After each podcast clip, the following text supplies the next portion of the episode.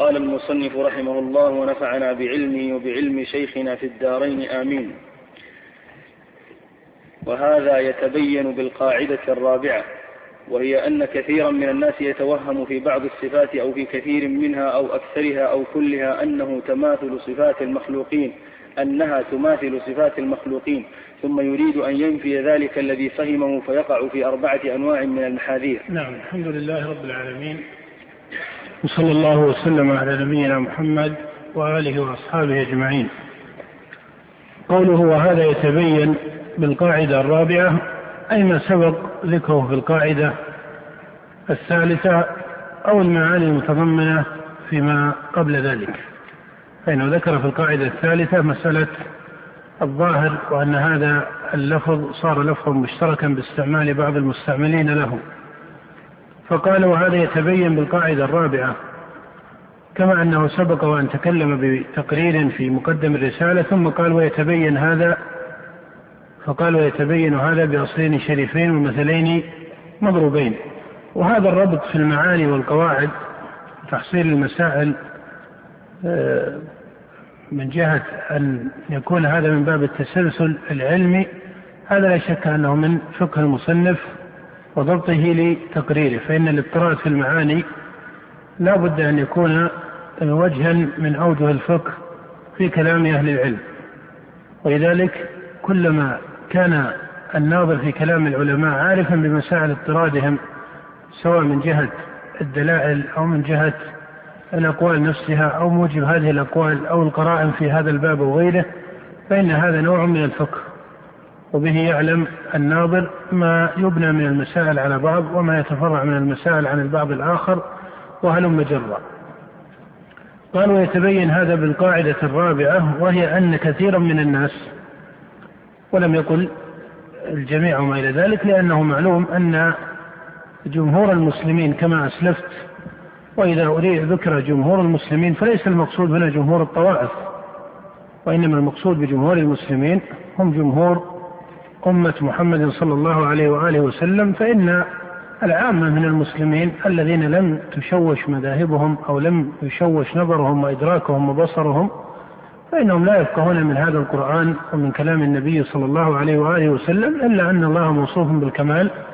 منزه عن النقص وأنه ليس كمثله شيء وهو السميع البصير. ولذلك تجد أن من غلط من نظار المتكلمين في هذه المسائل إنما غلطوا لما أدخلوا ما سموه علم الكلام على مداركهم وعلى تحصيلهم. وإلا لو استقروا على أصل لسان العرب وفقهوا القرآن على أصل هذا اللسان وأخذوا الكتاب والسنة على ما جاء ذكره في كلام الله أو كلام رسوله لما ظهر عندهم هذا الإشكال. فالمقصود أن كثيرا من الناس أي من النظار الذين غلطوا في هذا الباب من أهل القبلة من المعتزلة أو غيرهم قال يتوهم في بعض الصفات أو كثير منها أو أكثرها أو كلها أنها تماثل صفات المخلوقين. هذا التعدد هو فرع عن تعدد المذاهب. تقول إن هذا التعدد في كلام المصنف فرع عن تعدد المذاهب. فإن البعض من النظار إنما يتوهم هذا في بعض الصفات كما هو طريقة مقدم متكلمة الصفاتية المنتسبين للسنة والجماعة. كما هو طريقة مقدم متكلمة الصفاتية المنتسبين للسنة والجماعة كعبد الله بن سعيد بن كلاب وأتباعه من متكلم أو متنسك متصوف كالحارث بن أسد المحاسبي ونحوه.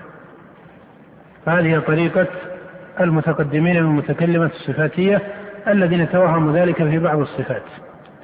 أو كثير منها وهؤلاء عندهم توهم أكثر من النوع الأول أو من الجملة الأولى وهذا هو الذي غلب على جمهور متكلمة الصفاتية المنتسبين للسنة والجماعة من أصحاب أبي الحسن الأشعري وأصحاب أبي منصور الماتريدي. وتجد أن هؤلاء الأصحاب ولا سيما أصحاب أبي الحسن الأشعري تجد أنهم أنهم أكثر توهما في هذا الباب من متقدم أصحابهم كأبو الحسن الأشعري وعبد الله بن سعيد بن كلاب وأمثال هؤلاء. ومعلوم أن عبد الله بن سعيد بن كلاب جاء قبل أبي الحسن الأشعري لكنه آه، لكن الأشعرية وأمثاله نسجوا على طريقته في الجملة والصفات.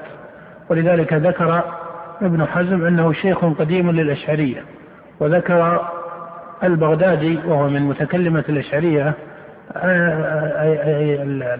يعني البغدادي تجد أنه في كتبه أو في كلامه ربما قال وذهب شيخنا أبو الحسن الأشعري وربما قال أيضا وذهب شيخنا عبد الله بن سعيد بن كلاب. فبناء هذا المذهب على بعض كلام بن كلاب وعلى جملة قوله شيء مشهور حتى عند الأشعرية أنفسهم. فالمقصود أن قول المصنف أو في كثير منها كما هو شأن جمهور. متكلمة الصفاتية من أصحاب أبي الحسن وأبي منصور الماتريدي. قال أو أكثرها وهذا هو الذي غلب على الغلاة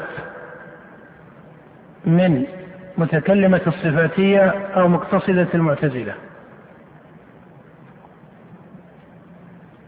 هذا هذه الإضافة بالجملة الغالبة لقوله أو أكثرها هذا يعرض لبعض أعيان من المتكلمين إما من غلاة متكلمة الصفاتية الذين بعدوا طريقة الجمهور منهم فضلا عن مقدميهم أو يقع في كلام مقتصدة بعض مقتصدة المعتزلة أو في كلام بعض مقتصدة المعتزلة. قال أو كلها كما هو الأصل في مذهب المعتزلة أو في مذهب أئمة المعتزلة الأوائل كإبراهيم بن سيار النظام وأبي الهذيل العلاف وأمثال هؤلاء فضلا عن جهم بن صفوان ونحوه من مقدمي الجهمية الأولى. نعم. أنها تماثل صفات المخلوقين بمعنى أن من عطل صفة أو تقول أن من تأول صفة فإنه تأولها لكونه ظن أن إثبات هذه الصفة أو هذه الصفات يكون من باب التشبيه والتمثيل. وهذا يعلم به أن الأصل في طريقة هؤلاء أنهم فروا من التشبيه وإن كانوا لم يحققوا الحق في هذا الباب. وإلا فإن الأصل في شأنهم أنهم فروا من تشبيه الله سبحانه وتعالى بخلقه لكنهم غلطوا في تقرير هذا الباب. لكنهم غلطوا في تقرير هذا الباب بمثل هذه الطرق التي أحدثوها. والمصنف هنا يريد أن يصل إلى أن كل من تأول شيئا من الصفات فإنه ممثل وكما يقال إن أهل السنة وسط بين أهل التعطيل وأهل التشبيه والتمثيل فإن المصنف ينتهي إلى أن ثمة تلازما ذهنيا آه، تصوريا بين التعطيل وبين ماذا؟ التمثيل والتشبيه بمعنى أنه ما عطل معطل بما يسمى تأويلا عند أصحابه إلا وقد توهم أن الإثبات يستلزم التمثيل فمثل أولا أو قام التمثيل في ظنه فذهب ينفيه بما سماه تأويلا. قال فيقع في أربعة أنواع من المحاذير. أحدها أحدها كونه مثل ما فهمه من النصوص بصفات المخلوقين وظن أن مدلول النصوص هو التمثيل. وهذا هو الغلط الأول أو المحذور الأول وكان يسعه عقلا وشرعا أن يفهم من النصوص ما يليق إيش؟ ما يليق بالله لأن الصفة تبع لموصوفها. فالعقل والشرع والفطرة لا يقضيان بهذا الوهم الذي توهمه وهو أنه ظن أن هذه النصوص أو أن بعضها يقضي بالتمثيل والتشبيه. بل كان يسعه أن يقول إن هذه صفات تليق بذات الله ليس كمثله شيء وهو السميع البصير. نعم. الثاني أنه إذا جعل ذلك هو مفهومها وعطله بقيت النصوص معطلة عما دلت عليه من إثبات الصفات اللائقة بالله فيبقى مع جنايته على النصوص وظنه السيء الذي ظنه بالله ورسوله حيث ظن أن الذي يفهم أن الذي يفهم من كلامهما هو التنزيل الباطل قد عطل ما أودع الله ورسوله في كلامهما من إثبات الصفات لله والمعاني الإلهية اللائقة بجلال الله سبحانه. نعم يعني أنه يقول هنا هب أن هذا التأويل كان حقا فإن غايته المصنف هنا يريد أن يقول لو فرض جدلا أن هذا التأويل الذي استعملوه كان حقا فإن غايته أنه ينفي التشبيه الذي توهموه أليس كذلك؟ لكنه لا يحقق معنى صحيحا في تفسير هذا النص من جهة ثبوت الصفة على الوجه اللائق به. به سبحانه وتعالى. فإذا أن هذا التأويل وما سبقه من الوهم الذي استوجب هذا التأويل تضمن تعطيل النص عن ما دل عليه من المعنى اللائق بالله سبحانه وتعالى. فإن التأويل كما تعلم إنما قصد أصحابه به ماذا؟ نفي التشبيه الذي توهم في ظاهر السياق. أليس كذلك؟ فيقول لو فرض أن الأمر كذلك صار غاية التمثيل غاية التأويل هو دفع التشبيه. أما أن التأويل يتضمن التحقيق لمدلول هذه النصوص على الوجه الصحيح فإن هذا لم يقع. فتبقى النصوص حتى مع تأويلها تبقى معطلة عن معاني الكمال اللائقة بالله سبحانه وتعالى. نعم. الثالث أنه ينفي تلك الصفات عن الله بغير علم فيكون معطلا لما يستحقه الرب تعالى. نعم. قال أنه ينفي تلك الصفات بغير علم فإنه لم يبن نفيه لهذه الصفات التي ذهب إلى تأويلها لم يبن ذلك على علم لا من الشرع ولا من العقل. فإنه سبق كثيرا أن الشرع والعقل يقضيان بأن هذه الصفات صفات كمال. ولذلك لما تكلم المصنف سابقا عن مسألة القابلية وما قالوه من تقابل السلب والإيجاب والعدم والملكة وما إلى ذلك تجد أن من أوجه الرد التي ذكرها سابقا ماذا قال؟ قال أن هذه الصفات هي من حيث هي صفات إيش؟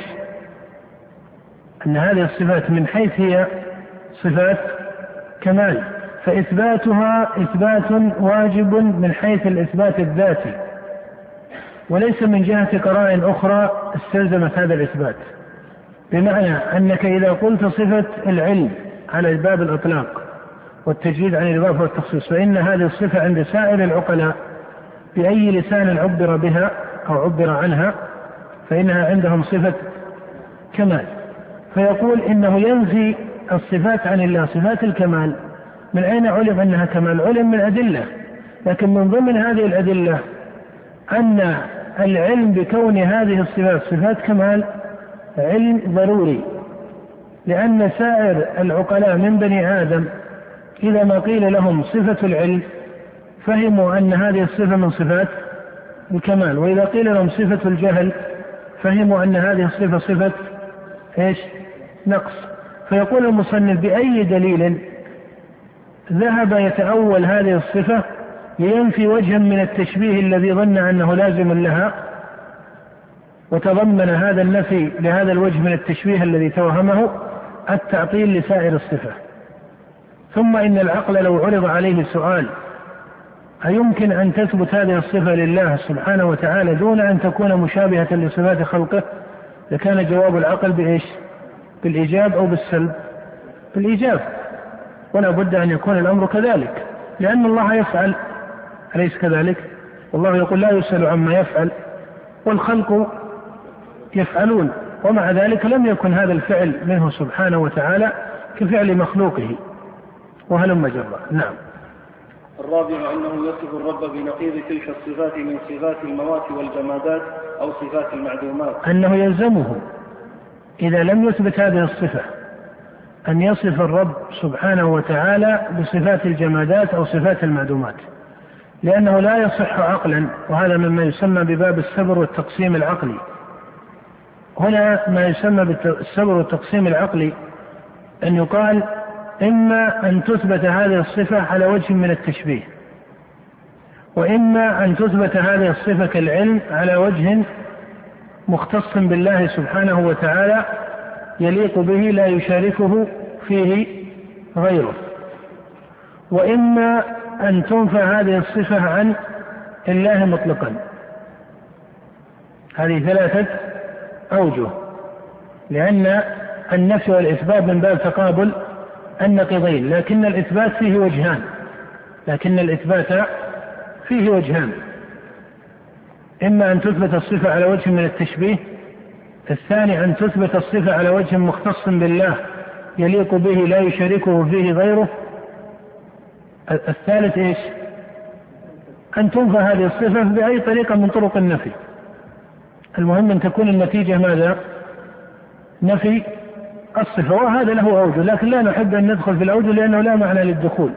فإنها في النتيجة كلها إيش؟ ترجع إلى أن هذا نفي للصفة. هذا الصبر العقلي يعني بمعنى أن الحكم العقلي الضروري لا يخرج عن أحد هذه الأوجه. فيقول المصنف أما الوجه الأول وهو أن تثبت الصفة بوجه من التشبيه فهذا مما لا يقول به الأئمة ولا يحل لأحد أن يقول به ولم يقل به أحد على جهة القصد أي أنه قصد تشبيه الله بخلقه من المسلمين. وإن كان ربما عرض في كلامهم ما يلزم في كلام بعضهم بعض الطوائف ربما تضمن قولهم تشبيها لكنهم لم يقصدوا هذا النقص. قال وأما نفي هذه الصفة فإنه تعطيل للكمال ووصف للباري سبحانه وتعالى بنوع من التشبيه الذي يفر منه في الوجه الأول فإن الوجه الأول إنما فر أصحابه منه أي إنما فر عامة المسلمين منه لأنه إيش؟ لأنه تشبيه لله بخلقه ولذلك قيل حتى من وقع في مادة من التشبيه لا يحقق هذا التشبيه ويقول إن الله مشابه للمخلوقات على نوع من الاشتراك في الاختصاص. فيقول إن الوجه الذي أوجب فرارهم يرد عليهم في الوجه ماذا؟ يرد عليهم في الوجه الثالث وهو النفي. قال لأن النفي إما أن يكون تشبيها بالجمادات أو بالمعدومات أو بالممتنعات. ومعلوم أن التشبيه الذي نفاه العقل والشرع أهو النفي لتشبيه الله سبحانه وتعالى بالحي من مخلوقاته أم أنه نفي أن الله سبحانه وتعالى ينزع عن مشابهة غيره؟ أيهما المعنى الأول والثاني. هل المعنى أن الله منزع فقط عن المخلوق الحي من مخلوقاته أم أنه منزه عن مشابهة غيره؟ الثاني. فهو منزه عن مشابهة غيره سواء كان هذا الغير مخلوقا حيا أو مخلوقا جامدا أو كان شيئا متخيل الوجود إلى غير ذلك. وعليه هذا الصبر والتقسيم يدلك على لزوم إثبات الصفة. وهذه القاعدة العقلية التي نسميها الصبر والتقسيم لك أن تستعملها في أي صفة من الصفات. فيقال إما أن تثبت الصفة بوجه من التشبيه أو تنفى أو إيش؟ تثبت بوجه من الاختصاص اللائق بالله. إلى آخره نعم. فيكون قد عطل صفات الكمال التي يستحقها الرب تعالى ومثله بالمنقوصات والمعدومات وعطل النصوص عما دلت عليه من الصفات وجعل مدلولها هو التنزيل فجمع هذه المحاذير فجمع هذه المحاذير أنه عطل ومثل وحرف الكلمة عن مواضعه. طبعا هذا باعتبار الحقائق. وإلا لو سألت أحدا من هذه الطوائف ما حكم تحريف القرآن؟ فقالوا تحريف القرآن إيش؟ كفر. فإن قيل فما وقع في كلامكم؟ قالوا هذا من باب التأويل. فإذا ربما عبر من عبر من الأئمة بأن هذا من التحريف باعتبار الحقائق اللازمة. لكن هل هذا باعتبار أن هؤلاء يقصدون إلى التحريف؟ الجواب لا لأن من قصد التحريف على معناه وعلى لفظه فإنه لا يكون من أهل القبلة والإسلام. نعم. فيجمع في الله وفي كلام الله بين التعطيل والتمثيل فيكون ملحدا في أسمائه وآياته. نعم. مثال ذلك أن النصوص كلها دلت على وصف الإله بالعلو والفوقية على المخلوقات واستوائه على العرش. فأما علوه ومباينته للمخلوقات فيعلم بالعقل الموافق للسمع.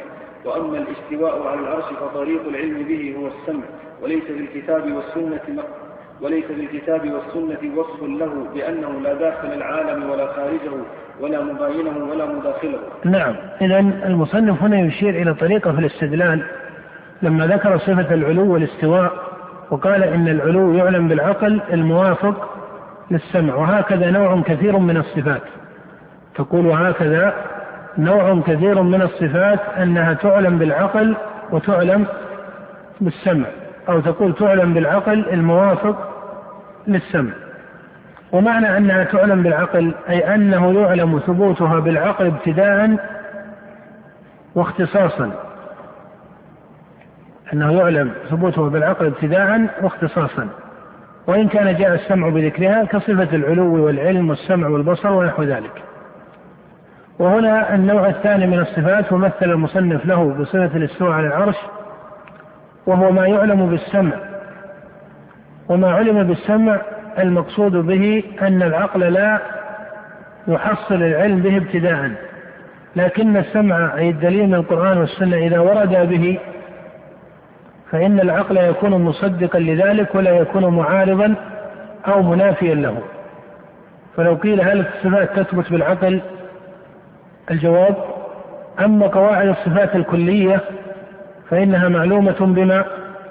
بالعقل. كقاعدة أن الله مستحق للكمال منزه عن النقص إلى آخره. اثنين تفصيل الصفات. قل أما إذا قيل في تفصيل الصفات أو مفصل الصفات فإن منها نوعا يعلم بالعقل الموافق للسمع. ومنها ما يكون معلوما بالسمع وإذا ورد السمع به صدقه العقل وإن لم يعلمه ابتداء. نعم.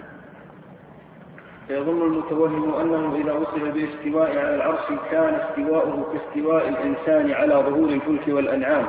كقوله وجعل لكم من الفلك والأنعام ما تركبون لتستووا على ظهوره. فيتخيل أنه إذا كان مستويا على العرش كان محتاجا إليه كحاجة المستوي على الفلك والأنعام. فلو انخرقت السفينة لسقط المستوي عليها ولو عثرت الدابة لخر المستوي عليها. فقياس هذا أنه لو عدم العرش لسقط الرب تبارك وتعالى ثم يريد بزعمه أن ينفي هذا فيقول ليس استواؤه بقعود ولا استقرار. ولا يعلم أن مسمى القعود والاستقرار يقال فيه ما يقال في مسمى الاستواء. فإن كانت الحاجة داخلة في ذلك فلا فرق بين الاستواء والقعود والاستقرار وليس هو بهذا المعنى مستويا ولا مستقرا ولا يعني يقول المصنف أن هؤلاء يفرضون لازما من النقص على ظاهر من النصوص كقول الله تعالى الرحمن العرش استوى. فيفرضون لازما لهذا الظاهر أي لو أخذ بهذا الظاهر قالوا يلزم أن يكون محتاجا إلى عرشه. وما إلى ذلك؟ قال فإذا وضعوا هذا اللازم جاءوا جاء تفسيرهم للآية أن هذا ليس باستقرار وليس بقعود. يقول مع أنه من المعلوم أنه لو كان هذا اللازم ممكنا أو متحققا جدلا لما كان مختصا من جهة النفي والإشكال بمسألة القعود وحدها. بل حتى لو فسر الاستواء بأي معنى من المعاني فإن هذا اللازم يوجب إيش؟ يعني كل معنى دخل عليه هذا اللازم فإن هذا المعنى يجب إيش؟ يجب يجب نفيه. ولا يختص هذا بالتفسير بالقعود أو بغيره. وقد فعلم أن الإشكال ليس من التفسير نفسه وإنما من هذا اللازم الذي أدخلوه. ولذلك هذا التوهم في تفسير الآية لا شك أنه وجه من التشبيه. وإلا فمن عرف قدر الله سبحانه وتعالى عرف أن الاستواء يختص به سبحانه وتعالى وإذا كان مختصا به امتنع فرض مثل هذه اللزومات من النقص. لأن هذه اللزومات لا تكون إلا لمن كان ناقصا وهو المخلوق. أما الخالق فإنه مجرد عن هذا النقص وعن عروضه وعن لزومه. فإنه مجرد عن هذا النقص وعن عروضه وعن لزومه لصفاته سبحانه وتعالى. وأما تفسير الاستواء فإنه يفسر كما سلف الرحمن على العرش استوى أي على على العرش علوا يليق بجلاله. نعم. وإن لم يدخل في مسمى ذلك إلا ما يدخل في مسمى الاستواء فإثبات أحدهما ونفي الآخر تحكم. نعم يعني ليس الإشكال في تفسير الاستواء بال بال بالاستقرار أو أو بغيره إنما الإشكال في فرض هذا اللازم.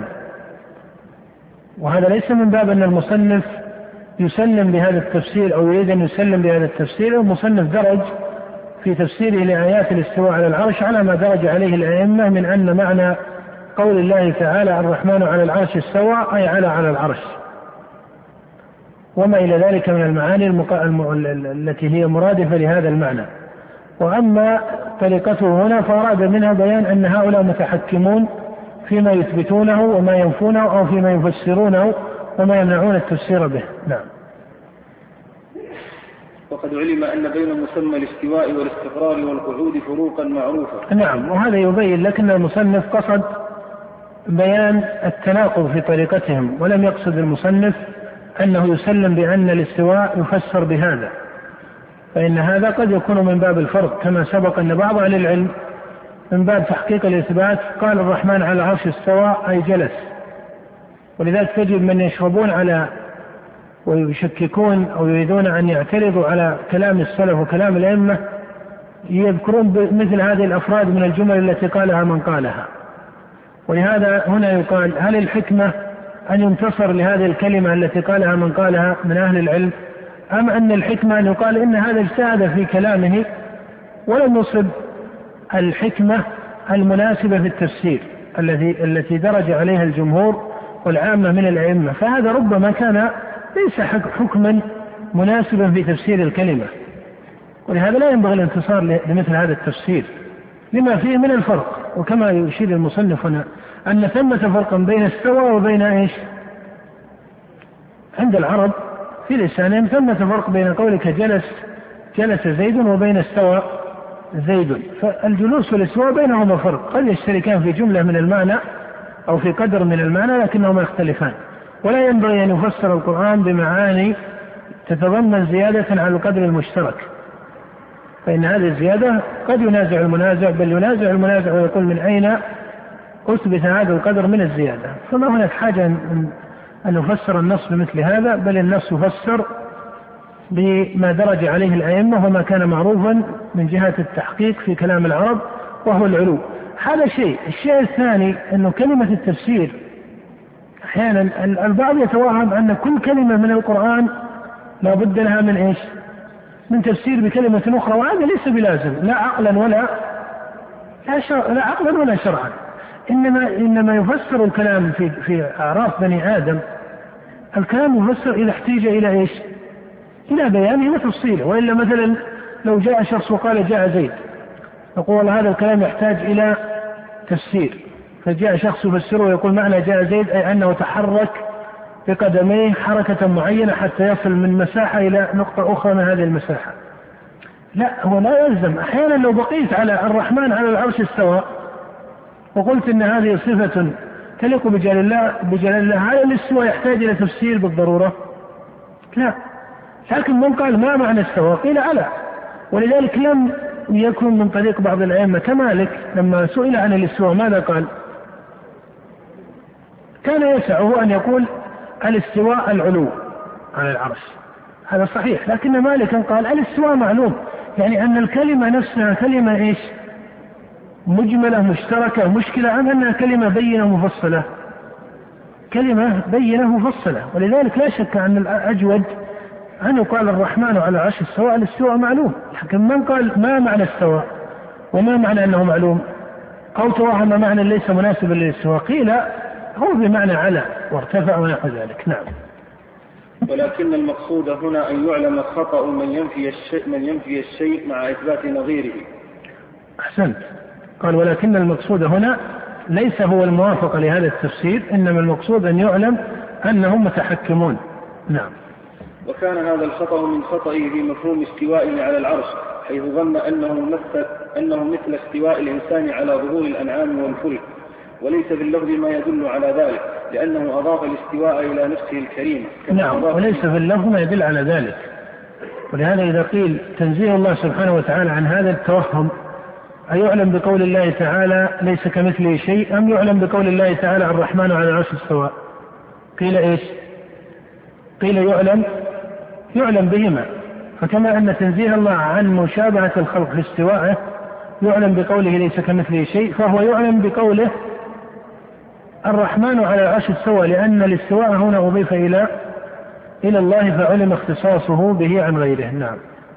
لأنه أضاف الاستواء إلى نفسه الكريمة, الكريمة كما أضاف إليها سائر أفعاله وصفاته فذكر أنه خلق ثم استوى كما ذكر أنه قدر فهدى وأنه بنى السماء بأيدي وكما ذكر أنه مع موسى وهارون يسمع ويرى وأمثال ذلك فلم يذكر استواء مطلقا يصلح للمخلوق ولا عاما يتناول المخلوق نعم. لم يذكر لم يذكر سبحانه وتعالى استواء مطلقا يصلح للمخلوق أو استواء عاما يتناول المخلوق بل ذكر استواء خاصا وهو استواءه على العرش.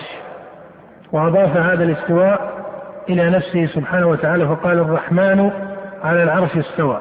فكان هذا كلاما مفصلا مخصصا وليس كلاما مجملا مطلقا. نعم. كما لم يذكر مثل ذلك في سائر صفاته وإنما ذكر استواء أضافه إلى نفسه الكريم. فلو قدر على وجه الفرض الممتنع أنه هو مثل خلقه تعالى الله عن ذلك لكان استواؤه مثل استواء خلقه.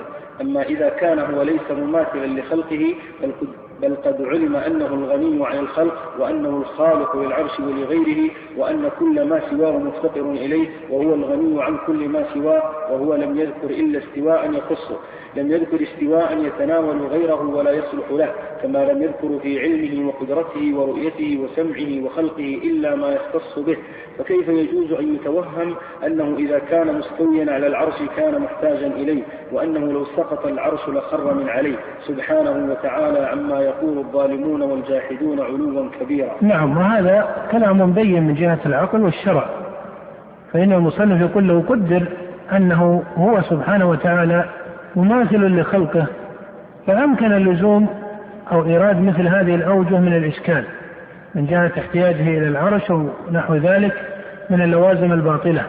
لكن من المعلوم أنه يعلم عند سائر المسلمين بل وعامة بني آدم أن الله سبحانه وتعالى ليس كمثله شيء ولا أحد يقر بربوبية الله حتى لو كان مشركا في ألوهيته إلا ويشهد أن الله سبحانه وتعالى مختص عن خلقه.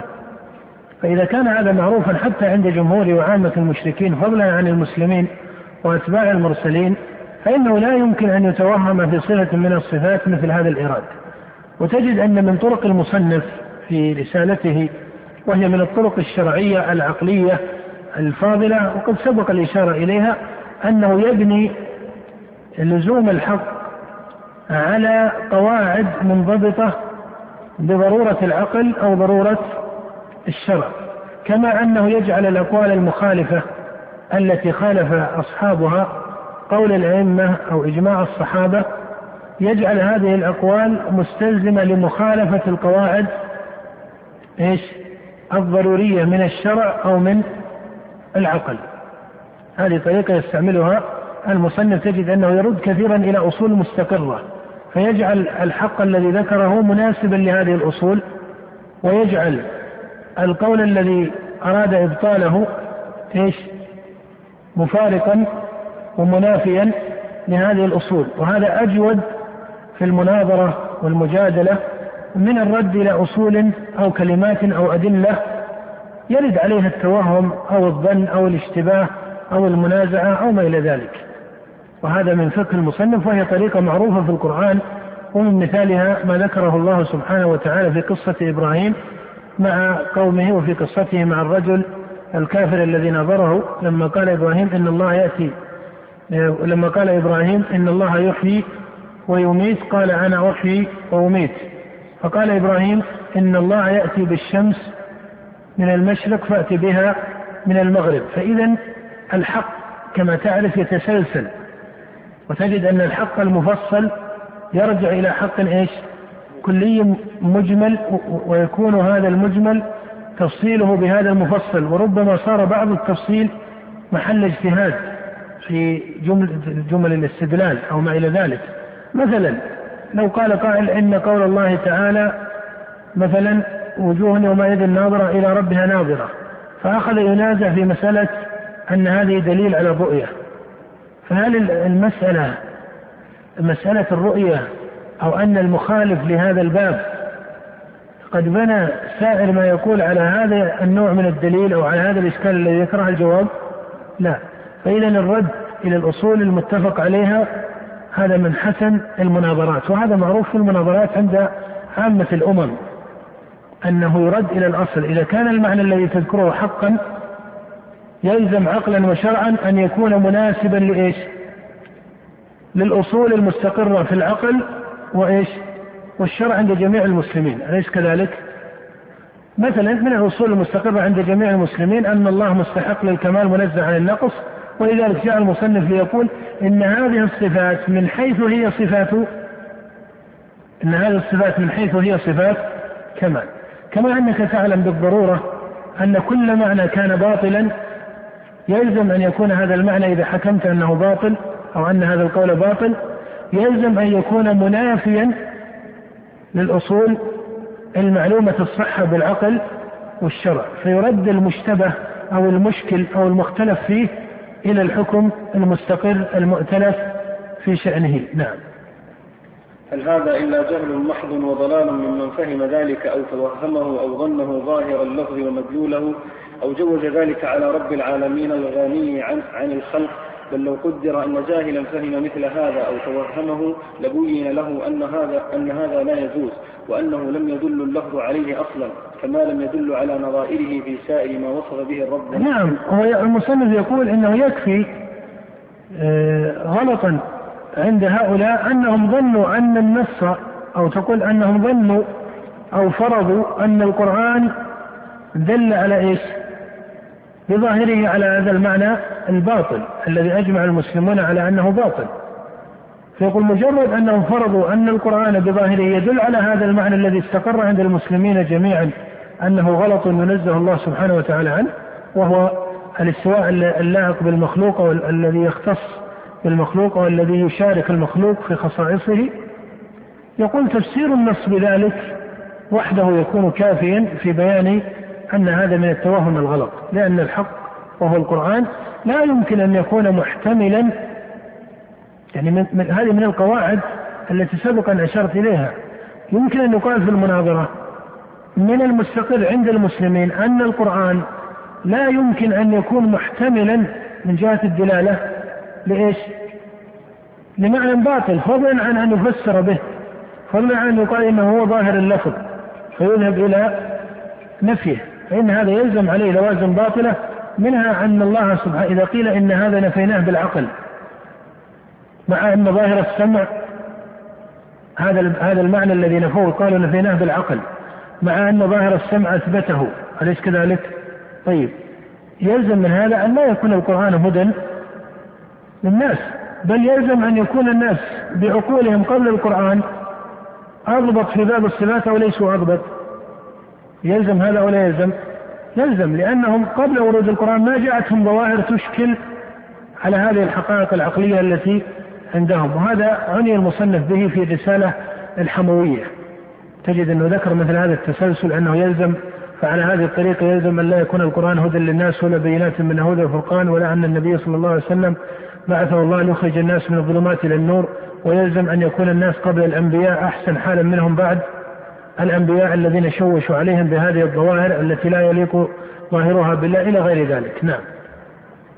فلما قال سبحانه وتعالى والسماء بنيناها بأيد فهل يتوهم متوهم أن بناءه مثل بناء الآدمي المحتاج الذي يحتاج إلى زبل ومجارف وأعوان وضرب لبن وجبل طين وجبل طين ثم ثم قد علم أن الله تعالى خلق العالم بعضه فوق بعض ولم يجعل عاليه مفتقرا إلى سافله والهواء فوق الأرض وليس مفتقرا إلى أن تحمله الأرض والسحاب أيضا فوق الأرض وليس مفتقرا إلى أن تحمله والسماوات فوق الأرض وليست مفتقرة إلى حمل الأرض لها. نعم ففي آيات الله الكونية ما يصدق أو ما يكون موافقا لآياته الشرعية. في آيات الله الكونية ما يدل وهذا ما يعلم أو ما يسمى بالاضطراد الحسي وهو من الضروريات. في الحكم العقلي أنه يعلم أن مسألة الافتقار لا تلزم في كثير من الوجه بين المخلوقات نفسها بين مخلوق ومخلوق معين فمن باب أولى بين الخالق والمخلوق. نعم. فالعلي الأعلى رب كل شيء ومليكه إذا كان فوق جميع خلقه كان يجب أن يكون محتاجا إلى خلقه أو عرشه. كيف يجب أن يكون محتاجا إلى خلقه أو عرشه؟ أو كيف يستلزم علوه على خلقه هذا الافتقار وهو ليس بمستلزم في المخلوقات؟ نعم هذا من باب أولى. يقول المصنف إذا كان بعض المخلوقات إذا كان بعض المخلوقات ليس مفتقرا للبعض الآخر فمن باب أولى في الامتناع المحقق الضروري ألا يكون الخالق مفتقرا لشيء من مخلوقاته. وإذا كان مفتقرا لشيء من مخلوقاته لم يكن ربا. تعالى الله سبحانه وتعالى عن مثل هذه الأوجه. نعم لا يوجد أن أحد من المسلمين يقول إن الله مفتقر لكن القصد من المصنف يقول إنهم تأولوا الصفات وعطلوها عن كمالها اللائق بالله لأنهم توهموا في هذه الأوجه. يقول وهذا التوهم لا لا معنى له لأن وروده في الآيات أو أو أو وروده على تفسير الآيات غلط محض. لأنه يمتنع أن يكون محتملا في دلالة القرآن ما يكون معنى معلوم الامتناع بالعقل والشرع. نعم. وقد علم أن ما ثبت لمخلوق من الغنى عن غيره فالخالق سبحانه أحق به وأولى. وهذا سيأتي إن شاء الله في القاعدة السادسة. التفصيل لهذه القاعدة وهي أن كل كمال ثبت للمخلوق لا نقص فيه بوجه من الوجوه فإن الخالق أولى به. نعم. وكذلك قوله أأمنتم من في السماء أن يخسف بكم الأرض فإذا هي تمور؟ من توهم أن مقتضى هذه الآية الآية, الآية أن يكون الله في داخل السماوات فهو جاهل ضال بالاتفاق. وقد غلط كثير من الطوائف ففسروا كلام الأئمة الذين قالوا إن الله في السماء وأنه في العلو فسروا كلامهم بأنهم يقولون إن الله في السماء في مكان مخلوق وأنهم مجسمة ويجعلون الله محتاجا إلى السماء. وهذا لا شك أنه غلط على الأئمة فإن المقصود بكلامهم وإجماعهم أن الله سبحانه وتعالى في السماء أي في العلو. وليس معنى أنه في السماء هو على معنى قولك إن بني آدم في الأرض وإن الملائكة في السماء. فإن الملائكة محتاجون إلى هذه السماء الذي التي تحويهم إلى غير ذلك. أما أن الله في السماء فمعناه أن الله فوق الخلق ومعلوم أن السماء هي العلو. وإذا ما فسرت السماء بالسماوات السبع قيل معنى أنه في السماء على السماء. فهو فوق هذه السماوات السبع. وقد قال الله عن كرسيه وسع كرسيه السماوات والأرض. فلا يمكن أن يفسر العلو والفوقية بمثل هذه التفسيرات الباطلة التي توهمها من الفهامها ولم يقلها أحد من أهل العلم. بل لم يقلها أحد من المسلمين. والحقيقة أنه لا أحد من المسلمين يصف الله بهذا النقص. يصف الله سبحانه وتعالى بهذا النقص. لكن لما توهم من توهم أن معنى مقالة الأئمة هو هذا المعنى ذهبوا ينفونها واستعملوا بدلا عنها لا داخل العالم ولا خارجه فهربوا من هذا النقص الذي هو نقص بحق لكنه لم يكن قولا للأئمة لكنهم فروا عن هذا النقص إلى ما هو شر منه فإنهم قالوا قولا لا يستلزم التشبيه بل, يستلزم الامتناع لا يستلزم التشبيه بل يستلزم الامتناع أو لك أن تقول لا يستلزم التشبيه بالمخلوقات بل يستلزم التشبيه بالممتنعات حين قالوا لا داخل العالم ولا خارجه فإن هذا هو حكم الممتنعات أو المعدومات على أقرب الأحوال. نعم. وإن كنا إذا قلنا إن الشمس والقمر في السماء يقتضي ذلك فإن حرف في متعلق بما قبله وما بعده فهو بحسب المضاف والمضاف إليه. نعم. فإذا أضيف إلى الله فلا شك أنه مختص به وإذا أضيف إلى المخلوق فلا شك أنه مختص به. نعم. ولهذا يفرق بين كون الشيء في المكان وكون الجسم في الحيز وكون العرض في الجسم وكون الوجه في المرآة وكون الكلام في الورق فإن لكل نوع من هذه الأنواع خاصية يتميز بها عن غيره وإن كان حرف فيه مستعملا في ذلك كله. نعم ومع ذلك هذه الحقائق وهي بين المخلوقات نفسها حقائق مختلفة. مع أن حرف في قد استعمل فيها جميع في, في جميع هذه الموارد. ومع ذلك فإن الحقائق الأربع هنا هي حقائق مختلفة. وإذا كان كذلك وهذا بين المخلوقات فبين الخالق والمخلوق من باب أولى. نعم. ولهذا كان في العرب في جاهليتها يشهدون هذا المعنى لأنه من معاني الربوبية العامة. ولهذا تجد أن في شعرهم كقول عنترة مثلا يا عبل أين من المنية مهرب إن كان ربي في السماء قضاها؟ فمع فكون الباري سبحانه وتعالى في السماء هذا أمر كانت حتى العرب في جاهليته في جاهليتها العرب في جاهليتها تكون عارفة له وهو من مبادئ الفطرة الأولى. ولهذا لما قال النبي للجارية في حديث معاوية بن الحكم السلمي أين الله؟ قالت السماء فهذا معنى مستقر. ولا أحد حتى من الجاهليين كان يفهم أن الله في السماء هذا القدر من التشبيه الذي يسقط مقام الربوبية. فضلا عن أن يكون هذا قولا لأرباب العلم والديانة والاتباع لكتاب الله وسنة نبيه صلى الله عليه وآله وسلم. نعم. فلو قال قائل العرش في السماء أم في الأرض لقيل في السماء ولو قيل الجنة في السماء أم في الأرض لقيل الجنة في السماء. ولا يلزم من ذلك أن يكون العرش داخل السماوات بل ولا الجنة. نعم. وقد ثبت في الصحيح عن النبي صلى الله عليه وسلم أنه قال إذا سألتم الله الجنة فسلوه الفردوس فإنها أعلى الجنة وأوسط الجنة وسقفها عرش الرحمن. نعم. الحديث في البخاري وغيره. نعم. فهذه الجنة سقفها الذي هو العرش فوق الأفلاك مع أن الجنة في السماء والسماء يراد به العلو سواء كان فوق الأفلاك أو تحتها. قال تعالى فليمدد بسبب إلى السماء. وقال السماء هو العلو. السماء إذا أطلق أريد به العلو. نعم. وقال تعالى وأنزلنا من السماء ماء طهورا ولما كان قد استقر في نفوس نعم ويفسر هذا العلو. المراد به العلو ويفسر هذا العلو بحسب سياقه. فلما قال الله سبحانه وتعالى وأنزلنا من السماء ماء طهورا عرف أن هذا السماء الذي نزل منه الماء هو السماء الإضافي بالنسبة لأهل إيش؟ بالنسبة لأهل الأرض. ولذلك ما ذكر في حق الباري سبحانه وتعالى لا بد أن يكون هو العلو المطلق. لا بد أن يكون هو العلو المطلق الذي يختص به سبحانه وتعالى عن غيره. فإن الله ذكر في قوله تعالى آمنتم من في السماء. أليس كذلك؟ وبين أن هذا الماء ينزل من السماء. أليس كذلك؟ ومعلوم أن هذه السماء التي ذكر الله أن الماء ينزل منها لا ليس المقصود بنزول الماء منها أو قولك إن الملائكة في السماء أو ما إلى ذلك. أو إن الجنة في السماء هو معنى السماء التي أضافها الله سبحانه وتعالى في سياق ذكر ذاته في قول آمنتم من في السماء فإن هذا قدر مخلوق أي ما يختص بمخلوقاته يكون مناسبا لهم. أما أنه في السماء فمعنى ذلك أنه علي على خلقه سبحانه وتعالى وأنه بائن من خلقه مستو على عرشه كما أخبر عن نفسه جل وعلا. نعم. ولما كان قد استقر في نفوس المخاطبين أن الله هو العلي الأعلى وأنه فوق كل شيء كان المفهوم من قوله من في السماء أنه في السماء أنه في العلو وأنه فوق كل شيء. وهذا بدهي. ولذلك لم يتوهم أحد في قول الله تعالى آمنت في قول الله تعالى وأنزلنا من السماء ماء طهورا. لم يتوهم أحد من هذه الكلمة أكثر من المعنى إيش؟ المعروف وهو أن هذا المطر ينزل من علو عن الأرض. أليس كذلك؟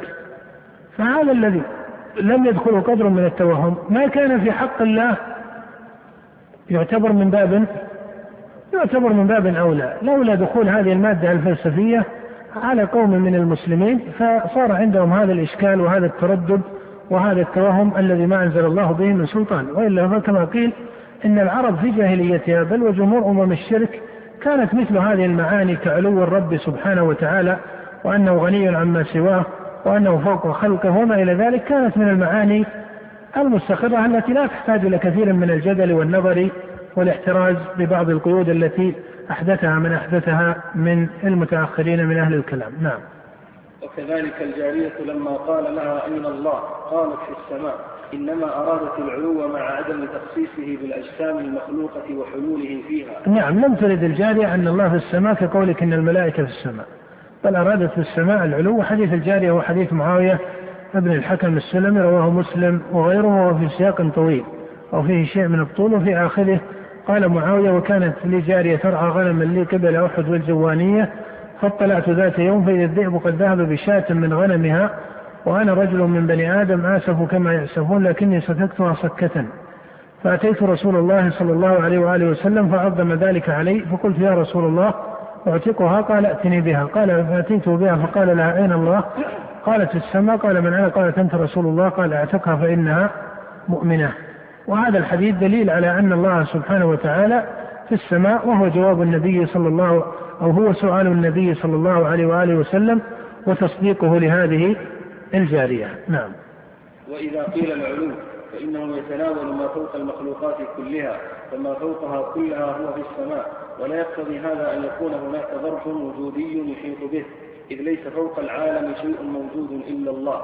كما لو قيل إن العرش في السماء فإنه لا يقتضي أن يكون العرش في شيء آخر موجود مخلوق. لأن هذا لماذا لم يقت... قال ولو قيل إن العرش في السماء كما لو قيل إن العرش في السماء فإنه لا يقتضي أن يكون العرش في شيء آخر إلى آخر كلامه. لماذا؟ لأن هذا يستلزم تسلسل المخلوقات. هذا يستلزم تسلسل المخلوقات إلى ما لا نهاية. فالمصنف يقول إذا علم أن العرش لا يستلزم التسلسل في المخلوقات علم أن معنى أن الله على عرشه أي أنه علي على سائر خلقه.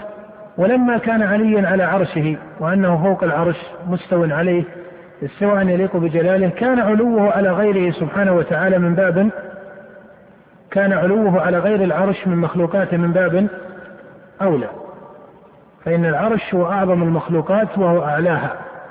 ولما كان العرش هو أعظم المخلوقات وأعلاها والله علي على عرشه مستو عليه. علم من هذا أنه علي على سائر خلقه. ولهذا لما ذكر الاستواء ذكره في مقام ذكر علوه على عرشه فقال الرحمن على العرش استوى. ولما ذكر العلو جعله إيش؟ مطلقا لم يعين بشيء من مخلوقاته بل قال سبح اسم ربك الأعلى. بل قال سبح اسم ربك الأعلى وفي قوله تعالى آمنتم من في السماء يخافون ربهم من فوقهم. فهذا العلو موافق لهذا العلو وإن كان ما ذكر في استوائه على العرش له اختصاص من جهة المعنى كما هو معروف. نعم. وإذا قدر أن السماء المراد بها الأسماء كان المراد عليها كما قال ولأصلبنكم في جذوع النخل وكما قال تسيروا في الأرض وكما قال تسيروا في الأرض ويقال فلان في الجبل وفي السطح وإن كان على أعلى شيء في نعم يعني أن مثل قول الله تعالى آمنتم من في السماء. إما أن يقال إن قوله في السماء أي العلو.